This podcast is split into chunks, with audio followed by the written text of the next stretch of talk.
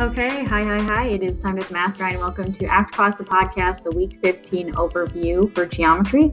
This week, we're going to go over the mathematician of the week and chapter 35 1 and 35 2, and then the assessment number 13 overview. So let's get into the topics today.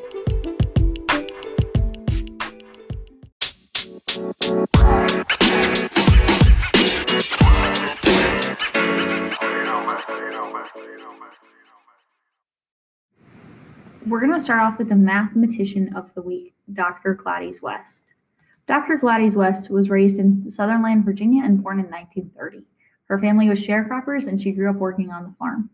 Her mother worked for a tobacco farm, and her dad worked on a railroad because they were super poor and needed more money. Her high school gave two full ride scholarships to Virginia State College and HBCU to the top two members of each graduating class. This drove her to become the valedictorian so she could earn one of the scholarships, knowing that money would change her life. She graduated in 1952 with a BS in math and in 1955 with a master's in it. She ended up working for the Naval Proving Ground in Dahlgren, Virginia, which is now called the Naval Surface Warfare Center. She was the second Black woman to work there and one out of four Black employees at the time. Keep in mind, she graduated in 1955, and the Civil Rights uh, Acts did not really happen until 1965. They did not pass Congress until then. She worked on many satellite and astronomical launches, so she worked a lot with NASA and ended up earning her second her second master's in public administration from the University of Oklahoma. She worked for IBM as a programmer in the 70s, and one of her biggest contributions is her work in creating the GPS system. After she retired, she got her PhD in public administration from Virginia Tech University.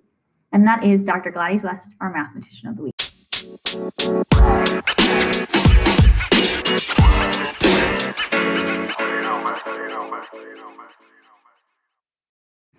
Okay, we're going to start off with section 35 1, day one. So, the target for this day was I can solve problems by finding the lateral or total surface area of pyramid. Remember, we split it into two days, so the next one will be cones.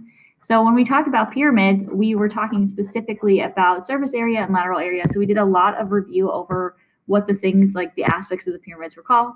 Remember, all the faces intersect at one point.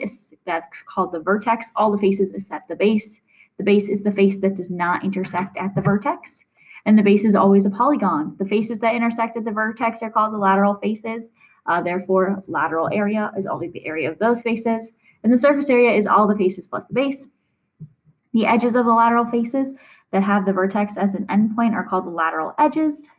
And the altitude of the segment from the vertex is perpendicular to the base, and that is also called the height. A regular pyramid has the following characteristics. Its base is a regular polygon, so that means that it has all congruent sides and angles. The segment whose endpoints are the center of the base and the vertex are perpendicular to base, so the segment is the altitude or the height, what we were specifically talking about. And then all the lateral faces were congruent isosceles triangles. And then the height of each lateral face is called the slant height. And those are the characteristics of pyramids we were talking about. The lateral area um, formula we were using is lateral area equals one half perimeter times slant height. And the surface area uh, one we were using is either surface area equals lateral area plus area of the base or one half perimeter times slant height plus area of the base. So again, it was P of that cursive L for slant height and then B, capital B for the area of the base. The steps were to, follow, to answer these problems were to one, draw a picture of the base, find its perimeter, and then find the area identify the slant height, and then plug what you have into the formula. And once you have all of those things, you are golden. Some of the problems you'd be given everything you needed. You'd be given the slant height, and then you would be able to find the perimeter and the area of the base uh, just by looking at the triangle or at the pyramid. And some of them you weren't. You were given the actual height, and you'd have to use the Pythagorean theorem to find the slant height.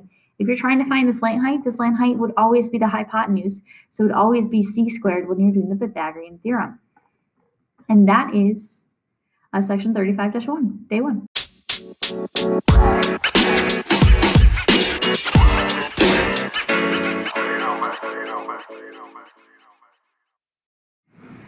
Now going into 35-1, day two. So the target for today is I can solve problems by finding the lateral area and total surface area of a cone. So again, you're going to have to use the Pythagorean theorem here today. If you're not given the height or the slant height, you do need both. Um, not that you need both, but if you have the height, you can find the slant height using the Pythagorean theorem. So characteristics of cones, a cone is a circular, or a cone is a, a circular cone has a base that is a circle. Its altitude is a segment whose vertex is an endpoint and is perpendicular to the base. It can also be known as the height.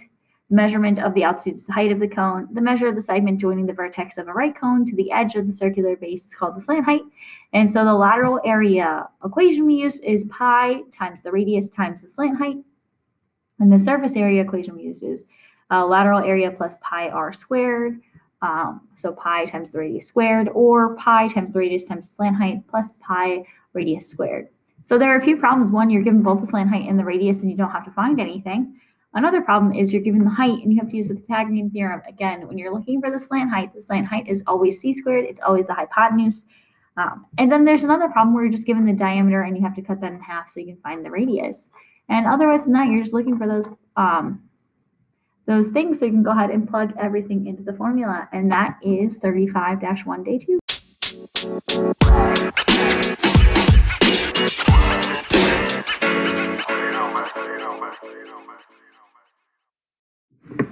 We're going to go into 35-2, day one. Our target for today is I can solve problems uh, using the volume of pyramids. The volume of a pyramid equation is volume equals one third area of the base times height, or volume equals one third capital B lowercase h.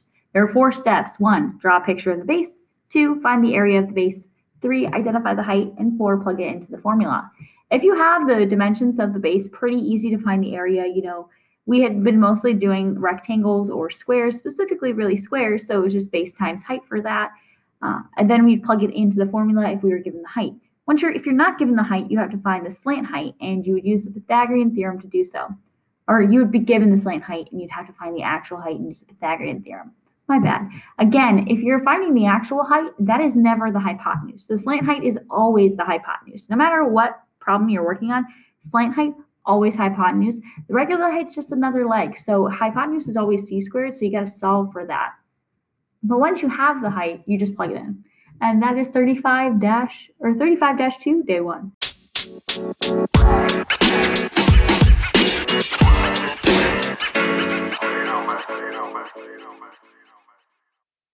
So let's go ahead into 35-2, day 2. I can solve problems by finding the volume of a cone. The volume of a cone is one volume equals one third area of the base times height, or the one we used is volume equals one third pi radius squared times height. So again, you need to know the radius and you need to know the height. Those are two things for the cone. So there's a couple simple ways to do this or a couple a couple different problems I may ask you. One, I may give you the height and I may give you the radius and you just need to plug it into that equation. That's the easiest version. Two, I may give you the height and I give you the diameter. Then you'd have to find the radius. Or three, I give you the radius and or the diameter and I give you the slant height. If you have the slant height, you would have to solve for the actual height, again, using the Pythagorean theorem. The slant height is always c squared, so if I give you um, the slant height, I'm giving you c squared, and you would need to solve for one of the other side lengths. So you do like height squared plus whatever the radius is squared equals the slant height squared, and you need to solve for that missing side. But really, those are the only types of problems you're probably going to have on your assessment. And that's 35-2, day two.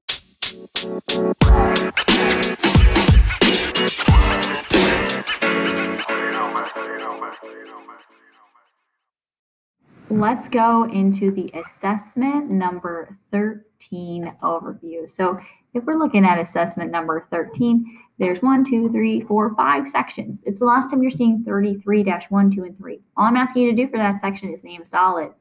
It's going to have a picture. You're going to name it. 34-1 and 34-2, it's the second time you're seeing it, so you have to uh, do both of those problems.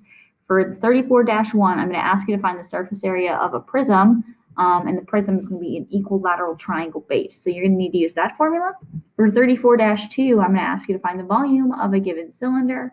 So not too uh, much, just make sure you're using the right formula. For 35-1, sorry, my bad. Uh, this is the first time you're seeing it, you're going to have two problems. One, find the lateral area of a pyramid, and two, find the surface area of a cone, and it gives you the diameter and the slant height.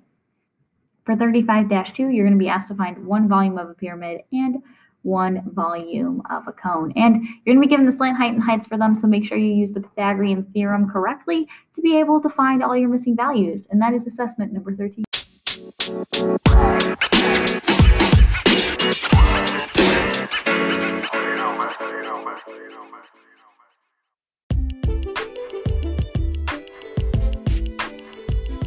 Okay, so This week in After Class Podcast, the Week 15 overview for geometry, we went through Mathematician of the Week, Dr. Gladys West, 35 1 and 35 2, as well as our assessment number 13 overview.